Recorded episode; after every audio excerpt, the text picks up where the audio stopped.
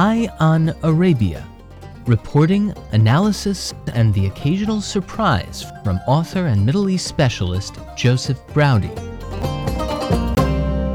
Over the past few days, Moroccan King Mohammed VI made his first official visit to Washington since Barack Obama took office and met with the president in the White House. I had the chance to do some writing and broadcasting about what that visit meant for Moroccans as well as Americans, and thought I'd share it with you today.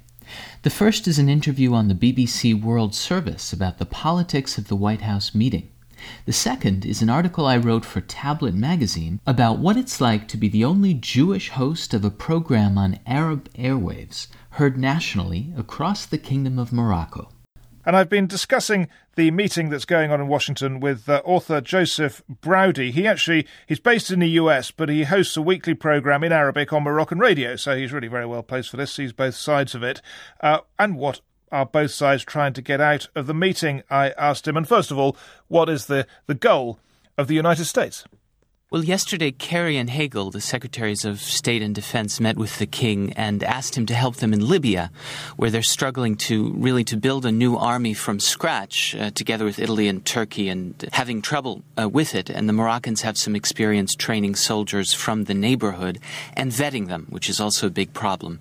Uh, so that's one issue. And uh, others include the Western Sahara and perhaps the President of the United States' strained relations with the Gulf states, uh, where the Moroccan king is uh, very close to most of the uh, the leaders there. And from Morocco's point of view? They signed a free trade agreement with the U.S. more than 10 years ago, but a decade later, most of their trade and investment is with Africa below the Sahara. So, what they want to do is turn some, these bilateral relations into trilateral relations, where the U.S. can incentivize and sweeten these partnerships, and they feel that the U.S. can be most useful to them economically there. You heard Navina's uh, account just a moment ago of you know the stability really in Morocco. What's your explanation for that stability? In addition to what your reporter said, I would add that it's a 300-year-old uh, dynasty that is woven into the folklore uh, of the culture, the bedtime stories, and so he enjoys a sort of a legitimacy that transcends immediate policies and immediate problems. Uh, he also fostered some degree of national reconciliation through a commission modeled roughly around South Africa, uh, the Truth and Reconciliation Commission, that uh, sort of broke with the excesses of the past. And that probably went a long way in building a stronger and warmer relationship between the state and the society. Are there no jihadi elements in Morocco? Moroccans had a bitter experience, their own 9 11 with triple suicide bombings, uh, but they have their own approach to uh, sort of tweaking the fabric of Islamic education and staunch uh, counter-terrorist measures that has largely managed to clean up this problem. And of course, what happens below the Sahel is uh, of grave concern to the U.S. and Morocco, and perhaps some of Morocco's experiences are relevant there too. Is the, is the king seen as uh, a, a US backed man? You know, is, is, is, is, is, is he seen like, you know, let's say Mubarak was seen in Egypt as, as, as someone who's there because the Americans support him, or is it not like that? Well, the U.S. alliance is strong and very public. It's not de emphasized, and it's actually probably something that boosts his credibility and legitimacy. That is, the strong U.S. partnership is something that's well liked uh, in the kingdom. It probably would not be so in a Mubarak like state, uh, but in Morocco, you know, a handshake, warm relations, these things are, are very significant to the population. And that was uh, Joseph Braude there on that meeting between the King of Morocco and the President of the United States.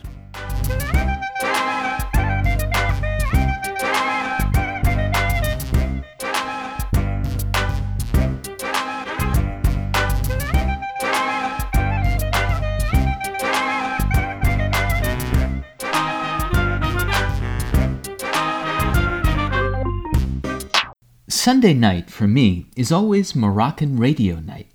From a home office in Brooklyn, surrounded by echo absorbing foam, I write a commentary in Arabic about the week in Arab politics and then read it into a microphone.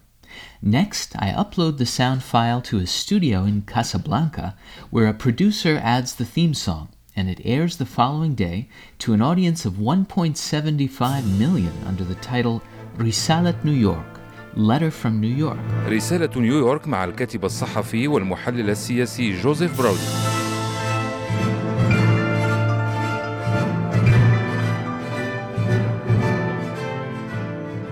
مستمعي الكرام تحية من نيويورك عقدت في البحرين في وقت سابق My show has the distinction of being the only radio program hosted by a Jew on Arab airwaves that doesn't originate in Israel. But more than three years after the broadcast debuted, my Muslim audience now finds it ordinary rather than aberrant to hear a Jewish voice opine on Arab affairs in their mother tongue. In numerous Arab countries, such a situation would be revolutionary. But in Morocco, where the leadership has proactively nurtured Muslim Jewish understanding for years, it's merely one step forward among many. Given that the listenership has begun to spread beyond the kingdom's borders, moreover, Risalat New York presents a case in point of how the broader Moroccan policies that keep me on the air can help spread tolerance in other places where Arabic is spoken too. A century ago, the region's demographics were considerably more diverse and considerably more Jewish. A million Arabic speaking Jews still live throughout the region. In some Arab cities, almost every Muslim knew at least one. Jews formed a professional class deeply engaged in mainstream culture wherever they were allowed to be. Iraq's National Orchestra, composed overwhelmingly of Jewish musicians, broadcast a live radio performance across the region each week into the 1940s. Leila Murad, the Barbra Streisand of Egypt, starred in some of the most popular Arabic movie musicals ever made. Jews published prolifically in Lebanese and Syrian media and contributed to the major newspapers of Baghdad, where even a Zionist daily with reporting from Palestine was licensed in the 1920s. In Morocco, Jews began publishing newspapers as soon as printing presses became available. The Hadidi brothers of Casablanca, Pinhas Sayar and David Shriqi of Tangier, and one of the country's few female journalists, Rahma Toledano, were all well known to Muslim and Jewish readers. Some published in Spanish or French, then the languages of politics and commerce, while others wrote for a narrower audience in Judeo Arabic, the Moroccan equivalent of Yiddish, printed in Hebrew block characters. It is, of course, hard even to picture such a media landscape in the Middle East today, when the great emptying of the Arab world's Jewish communities is slipping out of living memory. But through the most difficult years of the 1930s and 1940s, the Moroccan monarchy ensured that its country remained a haven for Jews.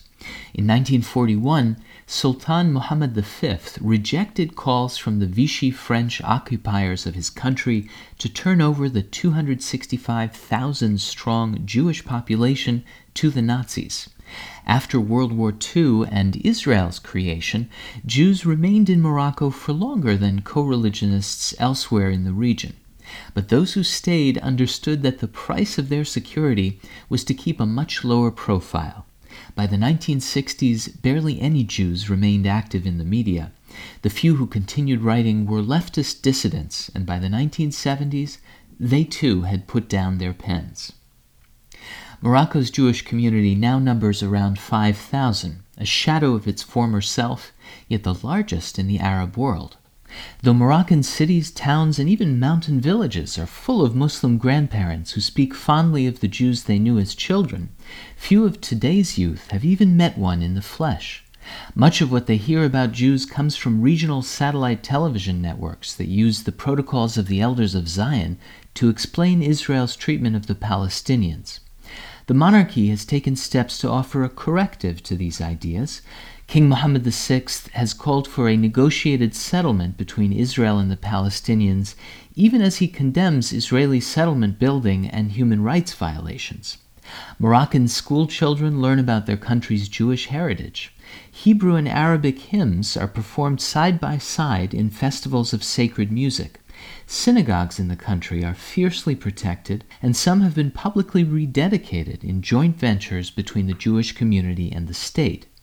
In a 2011 speech, the king countered the scourge of Arab Holocaust denial by describing the tragedy as, quote, a wound to the collective memory, which we know is engraved in one of the most painful chapters of the collective history of mankind. and called on Moroccans to observe Yom HaShoah. Next week, King Mohammed VI will meet with President Obama in Washington, D.C., his first official visit since 2002. They are expected to discuss Syria, Iran, the rising Al Qaeda threat in the African Sahel, and the status of talks between Israelis and Palestinians. On the latter issue, the monarch can offer resources that could prove invaluable to a negotiated settlement. As chairman of the Arab League's Jerusalem Committee, he is an advocate for the rights of Palestinians whom Ramallah trusts. In the Gulf, heads of state regard him as a member of their families. For decision makers in Israel, he is first and foremost the grandson of Vichy era Sultan Muhammad V. He is also the only Arab leader to have legislated equal rights and protections for his country's Jewish minority in a new constitution and a reliable intermediary between Israel and those Arab states with which it lacks formal relations. As for Israeli voters, a million of whom are either natives of Morocco or have a Moroccan born parent or grandparent, he embodies a tradition with which many still identify, a feeling of attachment that goes hand in hand with their pride in Israel. Above all, he is a head of state who has made his personal affinity for Jews into formal domestic policy and won over a large swath of the population to the values he espouses. These efforts are part of a larger, ongoing relationship between Moroccans in and out of government and Jews in Israel and the diaspora, Ashkenazim and Mizrahim alike. As Shmuel Segev, a former Israeli military intelligence officer, described in a recent book, the two sides have quietly made common cause in the halls of Congress, worked together in the Middle East to mitigate disputes between Israel and its neighbors, and fostered security and intelligence cooperation. Looking ahead, they recognize the urgency of brokering a Palestinian Israeli peace settlement, but also know that hostility toward Jews in the broader Arab Muslim world will not end with the establishment of a Palestinian state. With only a few thousand Jews left in Arab lands, the question of how to build and nurture new emotional bonds with hundreds of millions of Arab Muslims remains open. In 2007 2008, I spent half a year in Casablanca researching a book on Arab security services. The government gave me permission to embed with a unit of the federal police in order to learn about its operations firsthand. I watched interrogations, accessed case files, and followed night forays into the city's shanty towns. The picture that emerged was far from rosy, but it ultimately reflected progress toward police reform. Entering this fraught environment was feasible only because I had spent years learning Arabic and living in Arab countries. What drew me to the region and language was a feeling of deep personal affinity. My mother was born in Baghdad. She and her family fled Iraq along with 125,000 other Jews in 1951, leaving 2,700 years of history in the country behind. My family still mourns the loss of friendships in Baghdad and savors memories from that city's better times. My study of the Moroccan police was facilitated by Ahmed Charai, the owner of a media company in Casablanca that published a weekly news magazine and held a stake in the country's third largest daily newspaper, Al Ahdath al Maghribiya. Ahmed is a Moroccan Muslim patriot who calls on Jews and Muslims to team up and practices what he preaches. He sends his children to a local branch of the Alliance Israelite schools, where the ratio of Jewish to Muslim students is 90 10, and everyone studies Hebrew as well as Arabic. On visits to the United States, where he sits on the boards of trustees of several think tanks, including the Center for Strategic and International Studies and Foreign Policy Research Institute, he also devotes time to connecting American Jewish leaders with Moroccan movers in support of peace efforts between Israel and its Arab neighbors. In 2010, two years after I departed Morocco, Ahmed put in a bid for one of 10 national FM broadcasting licenses tendered by the government. They were to be the first privately owned radio networks in the kingdom's history. He won his license and founded Med Radio, which provides a lively mix of current affairs, cultural, religious, and family programming in a combination of Arabic and French, and that supports the egalitarian values he believes in. On a visit to New York that June, Charai invited me to contribute a weekly commentary to Med Radio in Arabic. I could broadcast according to my conscience, he assured me. Asked whether he thought my Jewish background would be a liability for him, he expressed confidence that Moroccans were ready for a Jewish broadcaster. The audience would judge the segment on its merits, he insisted. I have been on the air every week since then except for one month off each Ramadan when programming is predominantly religious. I started out reporting cautiously about the region, but as supportive messages from the audience began to reach me via social media, I felt encouraged to loosen the format. I reported from drug rehab clinics in Egypt and Bahrain, taped and parsed jihadist sermons from a Salafi mosque in Tunis, and asked disaffected Iranians to describe domestic repression in their country. Voices from Washington and Tel Aviv have helped demystify the workings of both cities. Via Skype, I take listeners farther afield, earlier this month to South Korea, where the director of the National Broadcasting Company's Arabic service described in fluent Arabic the strategy of her country's outreach to Arab publics. As an outgrowth of my friendship with the production team in Casablanca, I've also been able to migrate narrative and sound techniques used on American public radio to the Moroccan airwaves for the first time. Ain ala Tunis, Eye on Tunis, an hour long documentary based on my visit to the country, fuses Tunisian poetry, folklore, music, and street sounds with the voices of Tunisian politicians and preachers. سيدتي سيدتي مرحبا بكم في تونس لقد حضر من الطائرة بإذن الله على أرض مدار تونس قرطاج تشير الساعة الآن هي الواحدة بعد التوالي وثلاثون دقيقة بالتوقيت المحلي أهل سيدي بوسعيد وقت اللي نحكي معاهم قالوا لي أكثر من الشغل ومن كل شيء يحبوا على الحرية وعلى الكرامة. فبدلوا صفة الثورة هذه مع النهضة ردوها كما ثورة للرجوع للقواعد الإسلامية وللكونسرفاتيزم زمان اللي كنا ثوار رجال أحرار لا نخاف الثلج ولا النار. لحنينا الروس ونكسنا ولبسنا يدينا القهار. ولا لحسنا صبابة لعفسنا. ولا بعنا مرة السمسار مشينا على الحصحاص حملنا ونقينا شوك ومسمار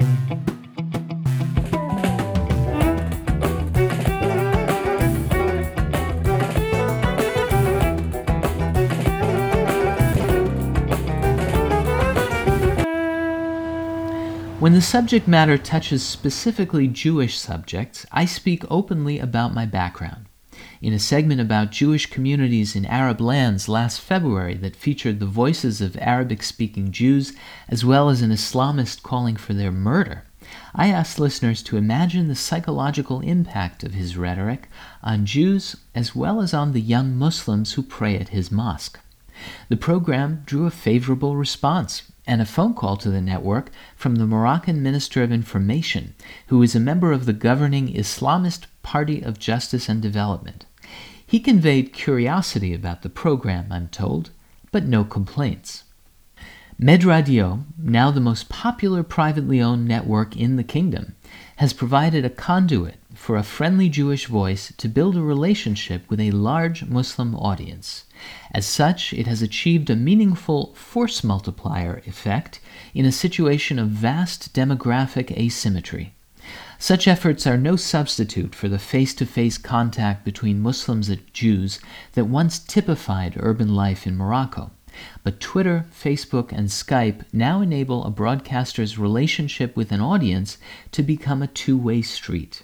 I feel very fortunate to live in a time when such connectivity is possible and never miss a chance to take advantage of it.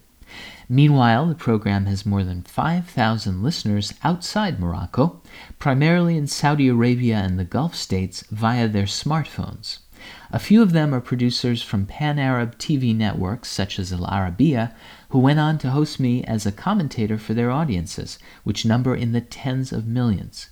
Though Arabic speaking Jews from Israel have appeared on pan Arab television before, they have mostly been confined to debates on the Israeli Palestinian conflict. To break out of that hardball style squawk box and win acceptance as a voice on a range of Arabic and Islamic issues is, I feel, a step forward. And for me, it was the unique cultural environment of Morocco that made it possible to take that step. You've been listening to Eye on Arabia. If you'd like to learn more or get in touch, follow me on Twitter J O S E P H B R A U D E or browse www.josephbraude.com. On my homepage, you'll also find a link to my weekly podcast in Arabic, Risalat New York, as well as links to books, articles, and upcoming events.